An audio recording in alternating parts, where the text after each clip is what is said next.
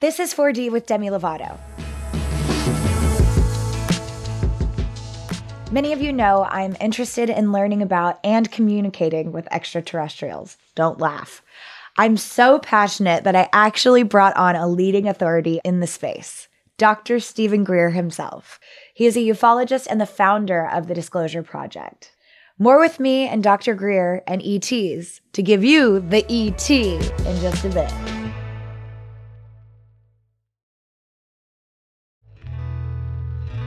Well, hello, Dr. Stephen Greer. Thank you so much for joining us. We are so grateful to have you. I I always give my guests an opportunity to introduce themselves the way that they want to be introduced. So go for it.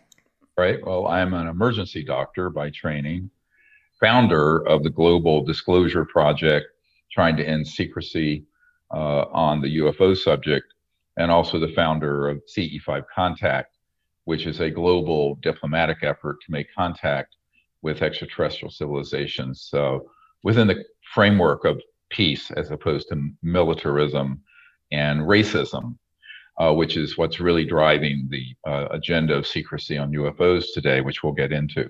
So that's sort of what I've worked on. I mean, as a young doctor, I went from uh, shifts in the emergency department taking care of shootings and stabbings and whatnot to flying up to Washington to brief people on this issue back in the 90s. And uh, since then, of course, eventually this overtook my medical career. I'm retired from medicine now, but stay current.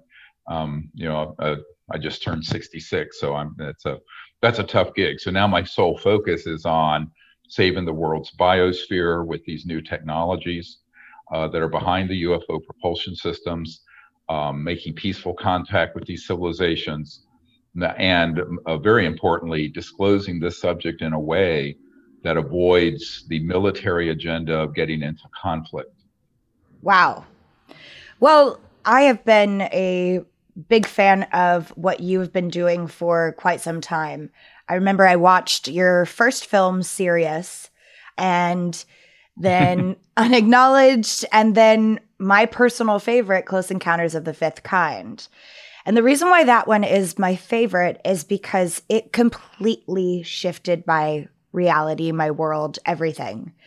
Uh, I relate to you in so many ways. You have talked about having a near death experience, um, which kind of was the awakening for you. Uh, can you tell us a little bit about that and how this all began for you? Yeah, it really began when I was a child. I first had a sighting of one of these UFOs when I was about eight or nine. Um, yeah, grew up North Carolina. Um, it was daytime, crystal clear. I knew what I'd seen. My parents said, "Oh no, those things don't exist," but I knew what I'd seen. Right. You know, parents need to trust their children. Mm. But then, um, I, you know, I became very interested in the subject. Started collecting every book I could as a little eight, nine, ten year old boy but then kind of forgot about it in my teenage years. And um, and when I was 17, I um, I got very sick. I had a near death experience, went out of my body, but went out into space. And I had this amazing experience with consciousness, um, this whole aspect of ourselves that is uh, infinite and boundless. And I was raised a very devout atheist. We didn't believe in anything. I always say a devout atheist. My parents, if you can't put it, in a, if you couldn't put it in a test tube, it didn't exist. But this changed my world because I realized, in fact, the consciousness that's at the root of our being is actually eternal, infinite, boundless, and that all of space and time is emerging from that field of consciousness. So I didn't really understand the science of consciousness, which is what we deal with in Close Encounters of the Fifth Kind, which, by the way, is up on Tubi and Prime now if people want to cool. see it for free. But what happened to me at that point was that I began to say, I have to learn how to do meditation. I have to learn how to get to deep, quiet consciousness without dropping dead. And um, I was really dead for a little while. It was amazing. I survived it, be honest. Wow. I was up on a mountain in North Carolina, and I was 18 at that point. And I was meditating up on this 5,000 foot mountain um, in October of 1973. Uh, and uh, just before sunset, I saw the same ET craft that I had seen when I was a child, when I was eight or nine. So I said, "Oh, they're back." I didn't think anything more about it. I went into this deep meditation, at the end of which I, I was very uh, in a deep state, almost like the samadhi state you hear about when you're just sort of this unbounded, beautiful state of mind. Mm. And at that point, there was a this craft. It was just below the crest of the mountain, and there was an ET that touched me on my right shoulder, and I had this entire contact experience that happened. So that was where I, I realized that this is not only very real, very beautiful. Um, these civilizations are extremely enlightened and peaceful. The opposite of what you see in all the Hollywood movies and and UFO shows. I mean, it's just a, that's all counterintelligence. And so I had this direct experience. And then later, you know, I didn't know what to do with it, but we I learned this technique of what we call CE5 contact, close encounters of the fifth kind. Mm-hmm. And there's an app you can get. It's called CE5 contact. Which I have and, to interrupt and just say. Well, you have it. Yes, I have it. it. I use it all the time. Anytime that I go to make contact, I actually use your app. And I can't tell you how many times I have seen things with people around me that can also account for what they've seen in the sky or uh, on the ground.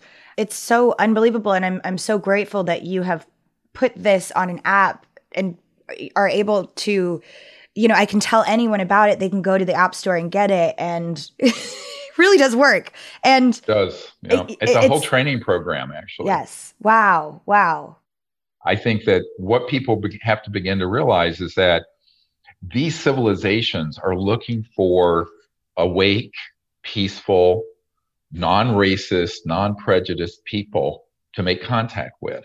Because over the last 70 years since the atomic bomb era, the only interactions that humans have done formally have been military, military attacks, military chases, all kinds of, frankly, really stupid, dangerous things. So I tell people that we, the people, have to come together and create uh, this mass movement to make peaceful contact with these civilizations because I'm really not very hopeful that the government will. What is it that we know about ETs and what can we learn from them? Well, we know a great deal. I mean, the CE5 contact uh, program has been going on since 1990. So our group has gone out for 30 years making contact. And we've had contact with thousands of different ET craft and beings with thousands of people around the world. And what we have found is that there are several big themes. Number one, they're completely non-hostile. Number two, they're very worried about our hostility. Number three, all of their technologies are based in what we call the science of consciousness, non-locality. What what Einstein called the spooky effect in physics where the cool. same thing could be in two places at the same time. That's what Einstein called it, the spooky effect. Oh, cool. So I didn't it, know that was a thing. Oh, yeah. I mean, because he couldn't quite understand what right. it was. Now we figured it out in what's called non locality in physics, where but you can these other dimensions are folded within space time. So instead of going from a straight line, here's a star yes. system, here's a star system, you're actually going from here to here because it's folded. Right. It's a it's a conscious quantum hologram. So it's all folded within each other. And that's what we're doing. We understand this in CE5 Contact, that app teaches people how to go into the meditative state to see those dimensions and then make contact. Now, the other thing that I learned when I was 18, and I had that experience, is that the ETs were using uh, things that would look like a little uh, device, like maybe our cell phone or but they, they were interfacing with consciousness and thought. So, you know, Elon Musk is working on Neuralink, trying to figure out how your computer can connect your your thoughts. But the, this is doing it through the consciousness field. So their their technologies are, are an outgrowth of higher understanding of consciousness, which is infinite and omnipresent. So that means since consciousness, and I'm not talking about some guru, I'm talking about everyone awake, that their ability to be awake, if you go into quiet mind, that aspect of your mind is everywhere. It's not limited by space or time. And that's why you can see in consciousness a future event, a past event, or something going on right now. The CIA would call this remote viewing. But the ancient masters called it being uh, enlightened, being having your third eye open. And so that's these ETs have mastered the science of consciousness to such a degree that it's not only just their own personal experience, but all their technologies are an outgrowth of it. Right. There's been a lot of stuff coming out in the media about, you know, official documents being released. I wanted to talk to you a little bit about that. What do you make of all of it? Well, of course, we predicted this a number of years ago, as you know. In fact, even in the documentary Unacknowledged, we talk about the fact that uh, coming soon would be a official attempt to falsely disclose this subject uh, in a way that would present it as a threat to the national security. And in fact, all of that has come to pass. If you look at what was released in uh, late June, if you look at what's been coming out over the last year or two, all the footage and all the events they're they're showing, number it's it's not at all what people think. But every single news story in the mainstream media always has the byline threat to the national security. So when you see these headlines in the media, you have to understand the people who are being cleared to be on like 60 minutes. Those people have been selected by the intelligence community to speak a certain narrative. Yeah. And it's a false narrative. And I, I just want to go through the three big lies, Demi, that I Please. think people say these are the big ones. Number one, they always say, we don't know what these are. Well, that's a big lie.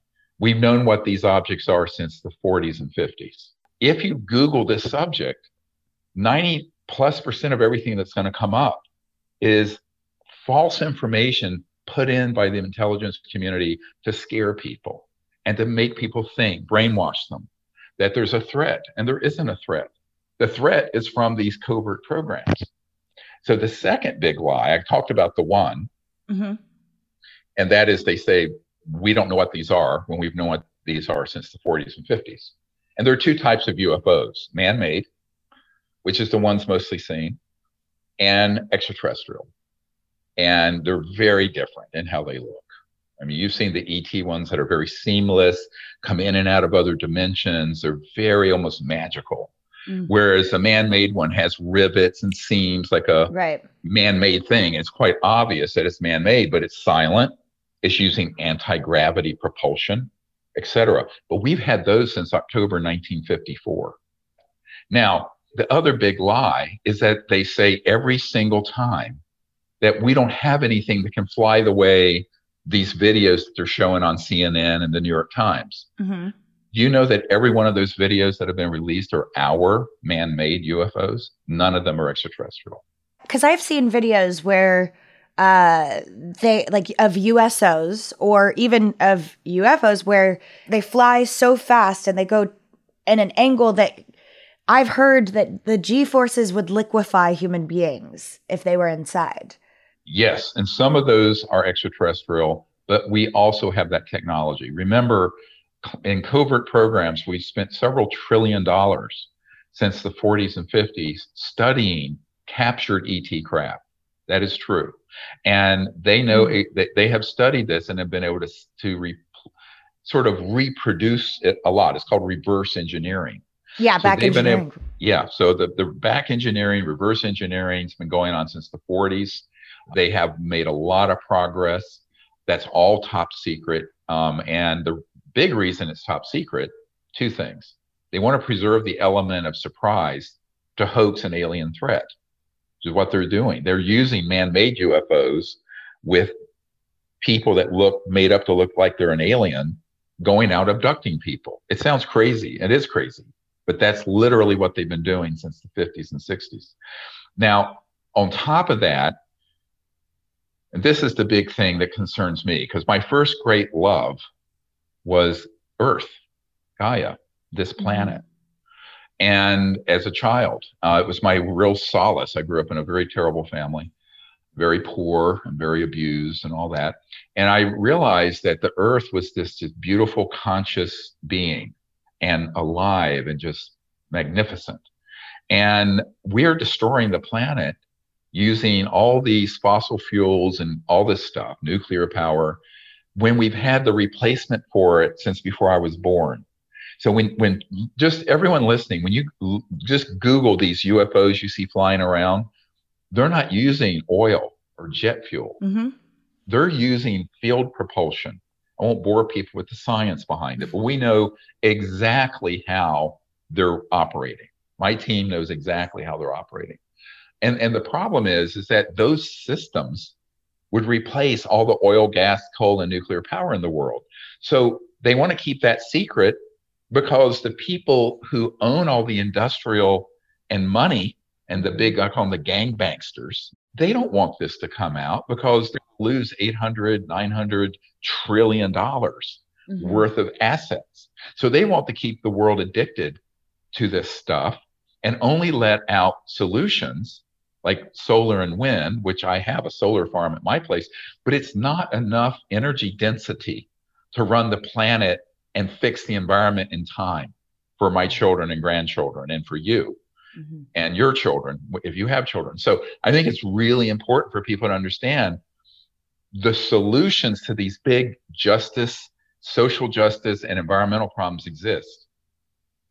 But they're being kept away from the public because the, the foxes are guarding the henhouse. The people who benefit from the current order and system don't want mm-hmm. those technologies out. And, you know, I have people I've worked with who have been assassinated trying to bring those technologies out. Uh, it's a very scary business and it's real. And I tell people we're going to have to come together as a global community to correct that because that's the, the big lie they keep saying every news story the United States doesn't have anything that can fly like this. That is simply provably false. And then the third big lie is the one I mentioned uh, that it's a threat to the national security, that these objects are a threat to the national security. Ironically, the ETs came in big numbers after we started detonating atomic and nuclear bombs mm-hmm. because they saw that we were in trouble, mm-hmm. but also that when we detonate an atomic bomb, everyone knows what an electromagnetic pulse is. What they don't know is that there's also what are called scalar uh, electromagnetic signals that go beyond the speed of light that damage ET worlds and oh, damage. no. So we have done so much damage uh, in the cosmos. So it's not just limited to where you see that blast. I think that people need to understand that the ETs are concerned about our yes. hostility and our tendency to destroy the entire world. And they're here to help us, not to yes. hurt us. They're here to assist and to understand, but they're not going to intervene. A lot of people say, well, why don't they just fly in? You know, Larry King, he asked me when I was on his show, why don't they just land on the White House lawn? I said, well, first of all, if they did, they'd be blown up. Um, and secondly, they're expecting us, the children of the earth, to come together in peace, to make contact with them and fix these problems. Because if they were to come in and force a solution, it would be like us invading Afghanistan, forcing uh, the warlords to become democratic. It doesn't work. That has to come from within the people. We, the people, have to do it. We, the people, have to end all these big problems. It isn't enough to say we're all one people we have to say we're all one universal people because now we're dealing with intelligent life forms that aren't even human. Mm-hmm. So, and, and how do we transcend this tendency we all have to break into fighting little groups and become one peacefully? I think the answer is not necessarily religious, but deeply spiritual. This this understanding that we're all conscious beings, and that consciousness and that spirit is actually universal, that the light in your eyes and mine and the awareness we have is the same awareness an ET from the Andromeda galaxy has. Mm-hmm. Even though they may look different, may have different IQs, different cultures, different colors, different shapes, uh, different everything. Uh, some don't even have, you know, reproductive organs like we do. They're, they're very, very different. I've seen a number of them. So I think what we have to begin to ask the question is, how do we become peaceful and not blow our planet up? Yes. Unless we can go beyond this divisiveness. Yes. And that's that's why I'm so concerned about this resurgence of division in our country and other places. Um, the endless conflict around race, ethnicity, religion, things that are really external to the inner being of what it means to be not just human, but to be sentient, to mm-hmm. be awake. And I think this is, I think we really need to have a deep examination of how do we get to a post racial, post species civilization. You know what I always tell people when they ask me, how do we know that these beings are peaceful and sentient? I always just say if if they have the capability of expanding their consciousness to a dimension where they don't need to either build their crafts or damage their planet by uh, using their precious elements, then they can't be as negative as us human beings are because we aren't even at their level yet. And that was honestly the the entire purpose of me having this podcast 4D is because I want to have conversations that are going to expand our consciousness, whether that is for through ufology conversations or conversations pertaining to gender identity, uh, sexuality, whatever it is that w- that is important and needs to be spoken about whatever is dividing us. We have yes. to talk about what is dividing us and how do we go beyond that? Yes. How do, how do we tr- replace hate with love? World peace would have been okay in the League of Nations era in the early 1900s. Now we have to have universal peace because we have other civilizations that are really here already, observing us, reaching out to us. And so we're going to have to have this big quantum leap forward mm-hmm in our consciousness and in our uh, deep spirituality. And I, I, say spirituality and not religion because often people fight over religion. Right. You know, uh, orthodox right, right. sort of religion. But I'm talking about something deeper that's more transcendent. Yes. And um, before I was a medical doctor, I was uh, one of the first meditation teachers. And I, I, I after this near death experience and contact experience, I really wanted to learn how do you meditate? How do you transcend? into uh, this aspect of ourselves that's this universal being, this deep aspect. Because when you experience that, then you see all intelligent life as a singularity, as one. There is, I mean, mm-hmm. yes, you'll see the, the, the differences, which are actually like the different flowers in a beautiful garden. Oh, but you, it's beautiful. But you see the life force within all the flowers. Yes. You see that. You see the life within it, the chi, the energy, the prana.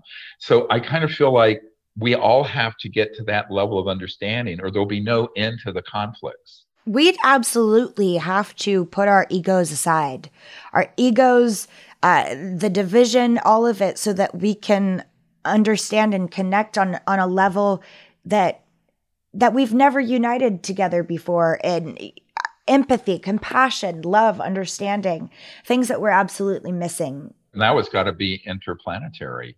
Now you mentioned, you know, like when it, when we were at Joshua Tree, I told you we were at this place where a few years ago there was we have this photograph that's in the movie Close Encounters of the Fifth Kind of this ET that materialized right outside our circle that mm-hmm. is the Andromeda galaxy. Now that's two and a half million light years from here, which means at the speed of light, it would take five million years to go there.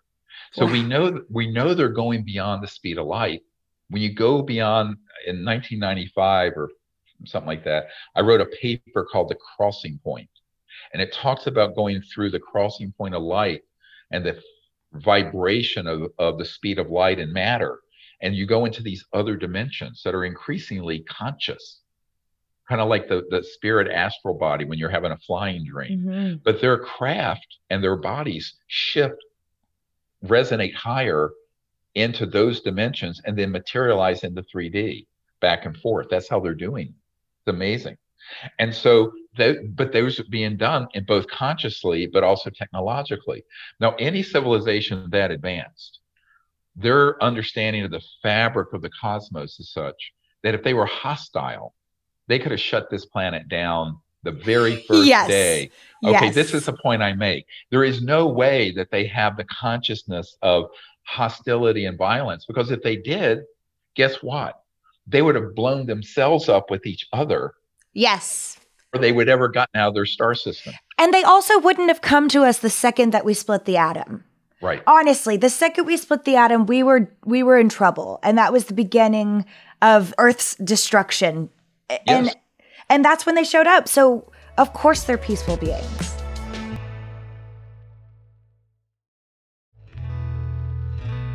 Do you think that it's important for humans to believe that we aren't alone? Do you think it's like a primal desire for us to believe that there's something bigger out there, or is the science just too robust to ignore?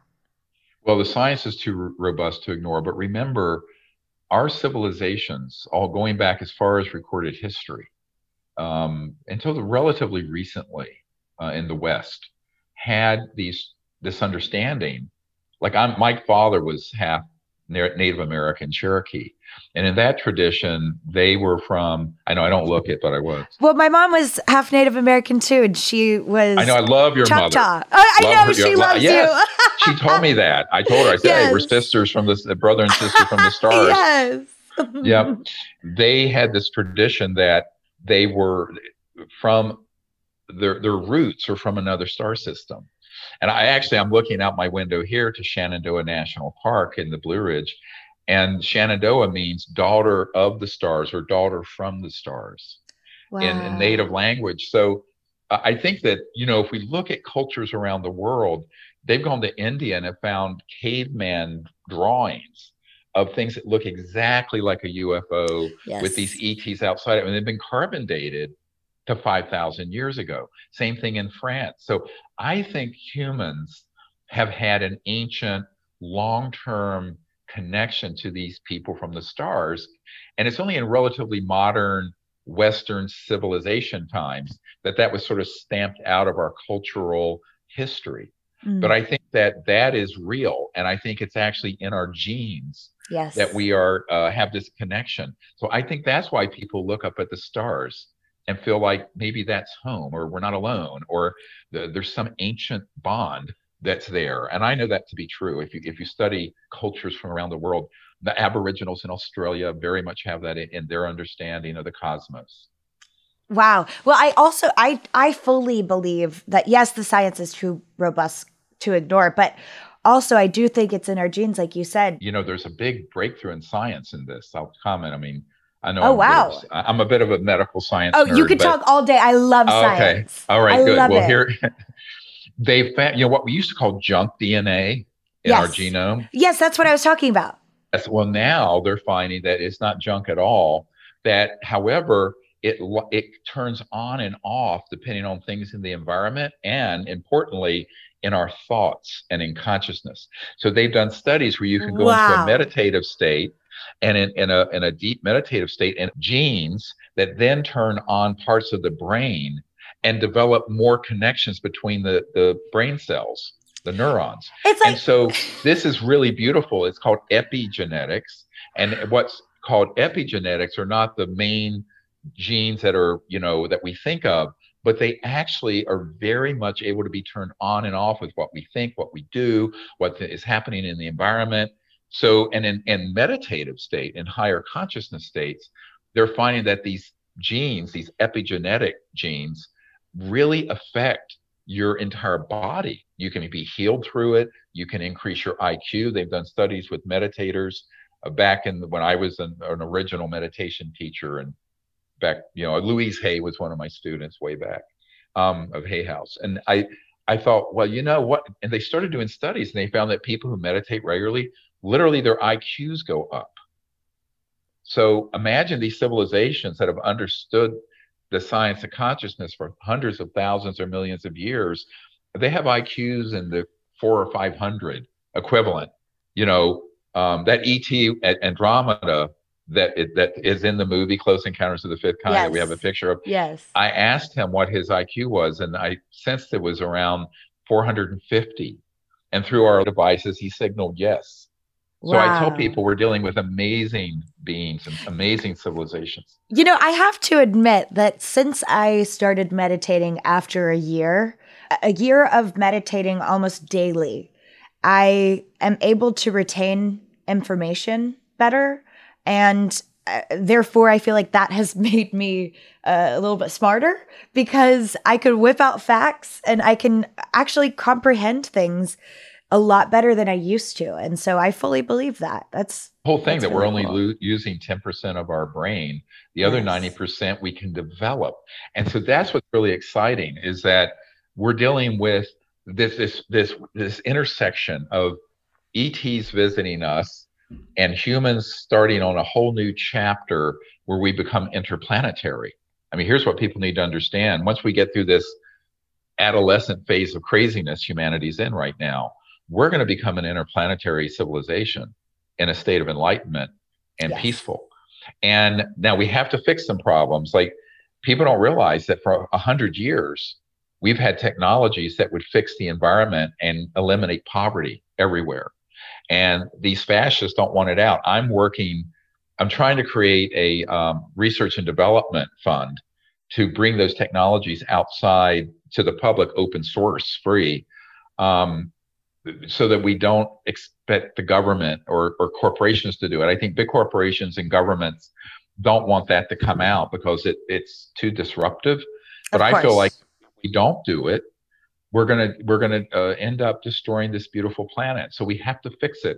So there's a big and by the way, you asked me about the ETs. One of their big messages that everyone I know who's had contact has had is there concern about the environment and the earth and the damage we're doing to it. Yes. It is a major, major theme of everyone I know who's had a legitimate experience with ETs because I think this earth has been protected and observed for millions of years by some of these civilizations.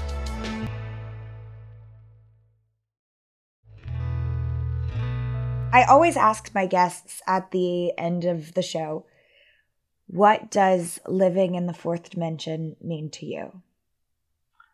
It means being in a state of constant conscious awareness of the fact that we are infinite and eternal and can be connected to any place in space or time as easily as a thought. Wow, best answer I've ever gotten. that was beautiful. Beautifully said. Thank you so, so much for coming on here and spreading your knowledge. Uh, I know that my fans are going to be so appreciative. I know that that I am, and I cannot wait to get back to the desert or Do maybe that. or maybe we, come to uh, uh, wherever you are or we'll we'll we got to figure something out but i have a lot something of, soon with and some of your other friends that are interested yes um, that we could go out it, it, i love meeting your mother too by the way her my she love. can come back she'd love oh, to. i love her love her okay and this time you can meet my sisters yes and sisters and i think some of your other sort of influencer yes. friends could come. Yeah. I think it'd be great. I mean, we really ought to do it before it gets cold again, but I love being yes. out in the desert with you and my team really enjoyed it. Me too. We should plan something for this summer. I'll get some friends together and we'll make it happen. Thank you so much. I miss you and I wish I could hug you through this screen. You're so great. Love Thank you, you so mom. much. You too. Have a good day. Okay. Bye.